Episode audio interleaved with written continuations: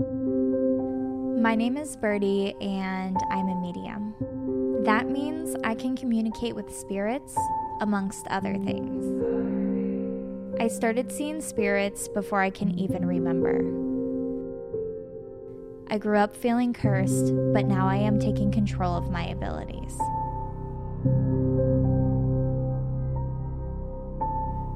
My name is Robert, and I'm an energy worker. That means I'm in tune with the flow of energies that surround us. I'm immersing myself in the paranormal to discover where my path will take me. Welcome to our Spirit Diaries.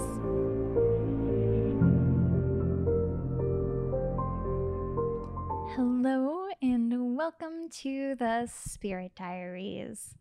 I am your psychic medium host, Birdie, and I am here with your ghost host, Robert. I want a ghost host one day. How Just just set up a, a microphone over in the corner of the room and just do you know? I'd probably get EVPs. yeah. What if we had? A, wait a second. What if we had a podcast where? Wait, uh, wait a second. This is so dumb. That's just exactly what an EVP session is. I thought I was inventing something right here. I was like, oh my god, what if we ask questions to a spirit? What? And we record it. I thought I genuinely I genuinely thought I just had the most ingenious idea of all. I, honestly, my mind, Rob just got to see my face. My mind was ticking at a mile a minute, and I was just like, I just invented paranormal.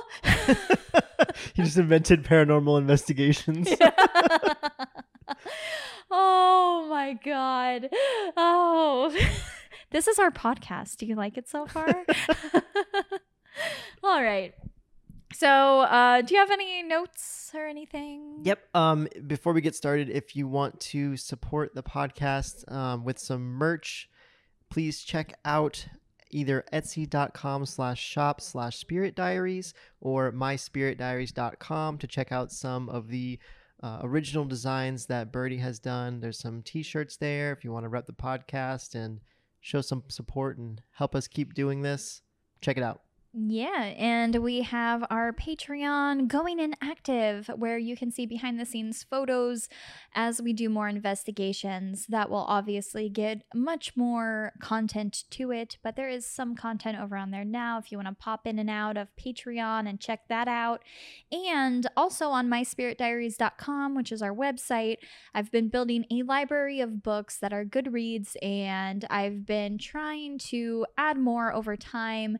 That way, when I find some valuable resources or intel from beginner to high level stuff, it is just a good resource that I wish I had. And we are vetting books pretty heavily to go on there and making sure we read them thoroughly and can at least guarantee that there's at least a tidbit of good information in there to a whole book of amazing content that you absolutely need to ingest. So let's uh let's pop back into our haunted demon apartment story. Sounds good. So But it doesn't sound good. yeah. so we left off that you were going to work and I was going to confront a priest. Yes. So uh we sit through the service and this entire time I was staring down the priest. I was exhausted. I was replaying the night's events in my head and I was peering into the soul of this man and just praying he would help. And he obviously noticed that I had something on my mind because he sort of kept looking at me throughout the service with this, like, what is wrong with you sort of look. And I'm just like, speak to me. There's something in my apartment. so this whole time I'm sort of waiting. Um, I also feel really guilty at this point because I'm trying to pay attention to what he said. Church has never been my thing. I've never really been into it. I was never a firm believer of um, it. Um, without getting too much into religious beliefs here, I, I just wasn't really sure how I, how I felt, uh, and I sort of had a little bit of a reputation of asking a lot of questions. So, growing up as a kid, I touched on this a little bit in my seasons. I always questioned the priests, like, um, why do we celebrate Jesus' birthday on Christmas when he wasn't born on Christmas? Or why is there an Easter bunny? Or why do we say these certain things, but the Bible says something different? Or uh, I just I didn't understand, and every time I found this little mismatched information, I always, as a little kid, you know, early, early, early elementary school to before preschool, I, I would march up to the priest and be like, "Do you know how old Jesus is?" I was questioning always. Um, not that I didn't believe it. I, I believed in a god or gods. I believed in a higher power. Right. I, I accepted that to be a truth. And I did believe that there were angels because I had experienced a positive higher power when I got in a horseback riding accident and something saved my life. Um, and I I also accepted that there was scarier things because I had had negative experiences, especially now sitting in church, potentially having a demonic experience. I'm like, you know what? Maybe these people might know a little bit more than I've given them credit for. Right. So the service ends, and he knew something was wrong. So we waited and waited. And I remember there was a few people lingering who wanted to talk to him, and he very politely asked them to leave. He shut the doors of the church, and we were standing inside, my mom and I, and he said, What happened? And I, I was like, Oh my God. what do I say now? Because Right. he knows something. Right. So I told him. I, I looked at him and I, I I was just scared. Um, I'm having a hard time finding my own words now. I looked at him and made eye contact and very seriously said, "I can see spirits, and I've seen them my entire life, and now there's something wrong." and that's that's exactly what I said. And he said, "No, you don't." And I was like, "Yeah, yeah, I do." And he said, "Stop seeing them." And it very clearly gave me, me the message of I know you're a medium. You are not allowed to see them anymore because you're going to just look away. Pretty much. That's what how I how do how would you take that? I remember you telling me, and it was almost like a read between the lines situation where it was like, no, you don't. Leave it alone. Yeah, Don't look into it. You don't want anything to do with it. right. Walk away. that that's exactly what I took from that, and that scared the crap out of me because this uh, brought back bad memories of a kid as my parents being like, no, or they were guided by the church to always say that I was talking to angels. Right. And whenever anything serious got brought up, it was you don't see anything, it doesn't exist. Right. So I told him, okay. um, I said, but when I did see spirits, since I don't see them anymore, obviously, uh, we just clearly turned off that part of my brain in these three seconds. Um, I told him there was a dog, there was something else, and he was like, that's enough. What happened? And he cut me off. He did not want to hear the whole story. Um, I I was a little taken aback. He was being very, his face was so serious. I felt like I was in the principal's office being scolded. Um, and I told him, my boyfriend got cuts across him. And he said, Did it draw blood? I said, Yes. And I was like, Can you please come bless our apartment? And he said, No. And he said, Follow me. He's like walking hurriedly to his office. So I'm following him. And at this point, my mom sort of goes away and stands by the car. So I'm just following this guy. And as we're walking, he is muttering all these things. And he's like, You don't want to know what it's cutting you with because if you knew what it was cutting you with, you would never want to ever see it again. And he's like, You didn't see what it looked like, did you? And I told him, No. This entity was always invisible when it was in, I guess you could say its true form. I could not see it, I could not visually see this demonic entity. And he said it was, in fact, a demon based on everything I had said. Right. So take that what you will. I I choose to believe that this was actually a demon and not an entity that was demonic. Um, you guys can believe whatever you want. Um, I'm going to say this was a demon. Yes. Um, he said that we cannot go back to our apartment ever because if we do, we don't want to see what's going to happen next. And he started again murmuring these things. He was talking so fast, and I was just absorbing everything as we're walking to his office, which was across the parking lot. It was in a separate building. And he's like, there was this one couple, they could blame you for murder because the officials are not going to believe that you're being attacked by a demonic entity. And when it kills one of you, you're not going to be able to avoid that in court. Right. And my mind's going a mile a minute. What the frick is he talking about? Are you serious? It could kill one of us? You're t- and he's talking about like this from experience. Like, yeah, it's killed people before. Like these things have killed people and you're going to get blamed for murder. Right.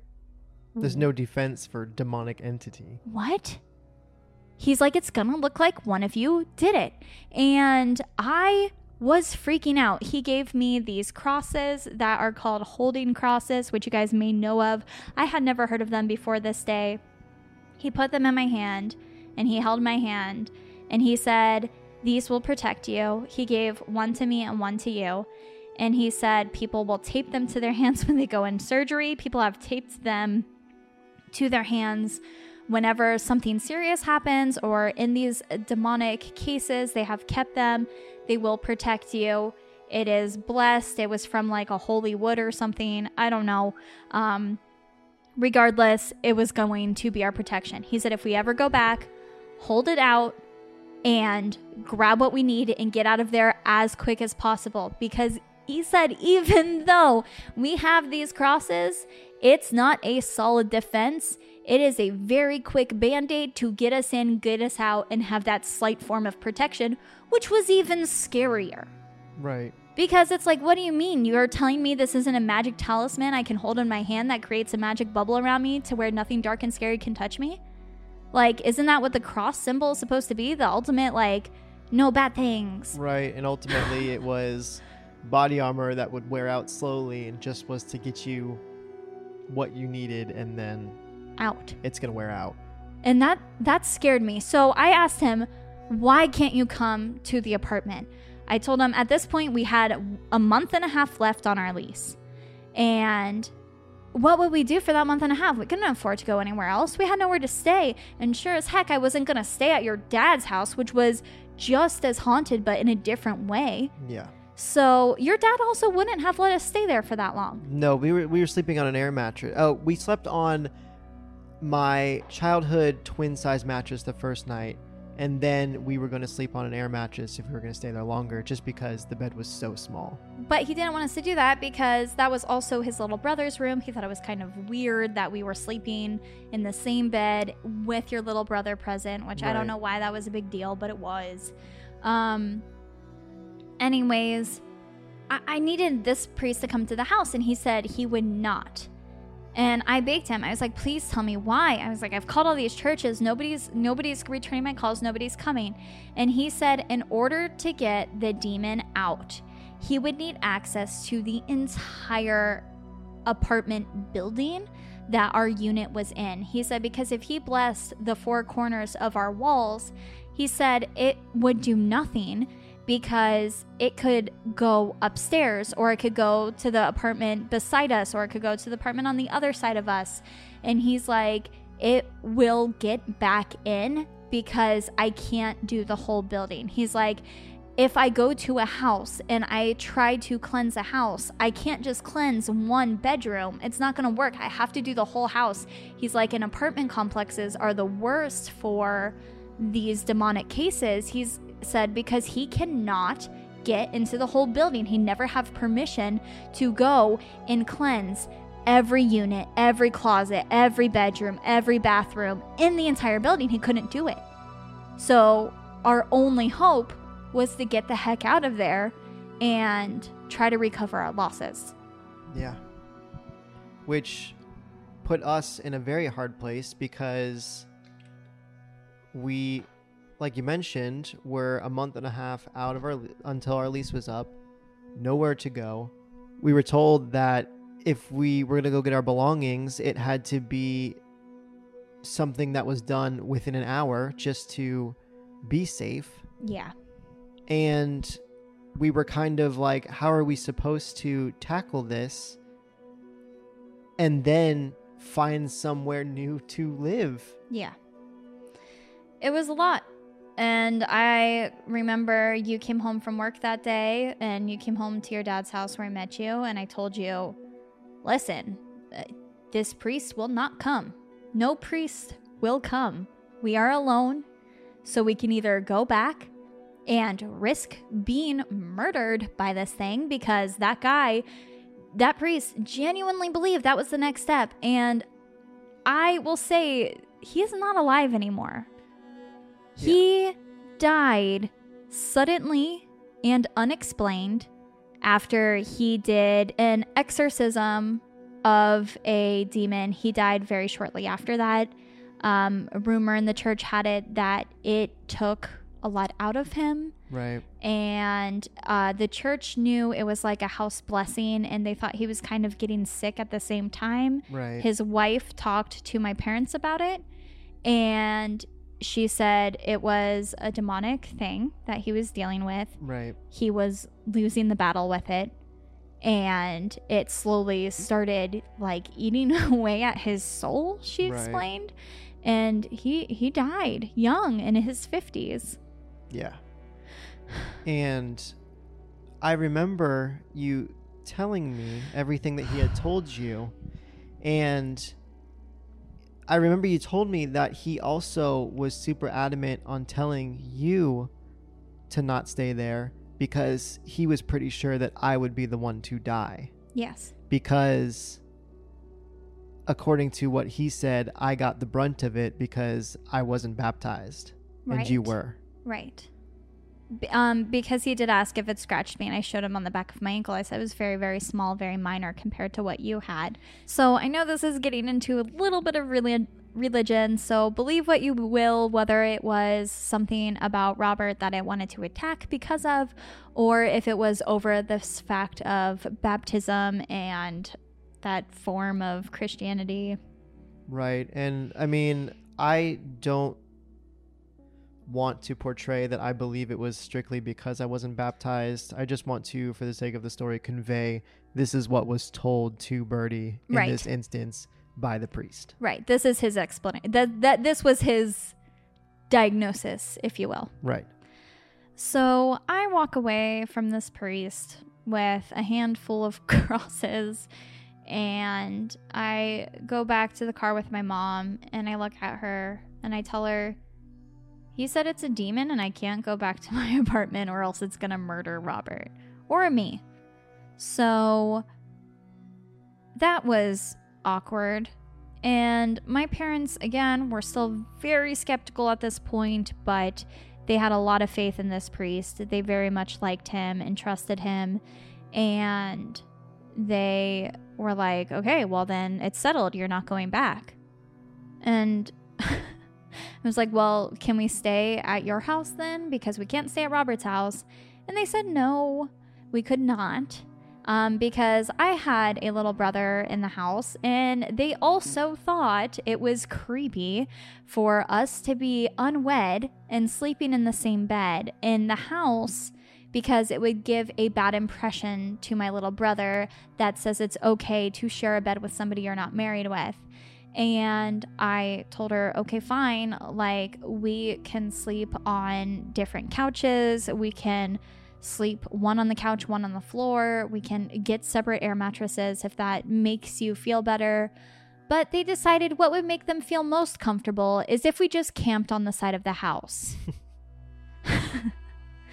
so we did. We camped on the side of the house and we're only allowed to use the bathroom during daylight hours uh, for a month and a half.